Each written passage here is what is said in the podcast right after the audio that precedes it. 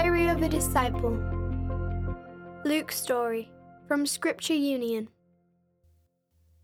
God's kingdom is wonderful, said Jesus. It's kind of like when you plant a teeny weeny mustard seed and it grows into an enormous tree where birds can build their nests. It's kind of like when you put a teeny weeny bit of yeast in some flour and then the dough grows to be absolutely massive.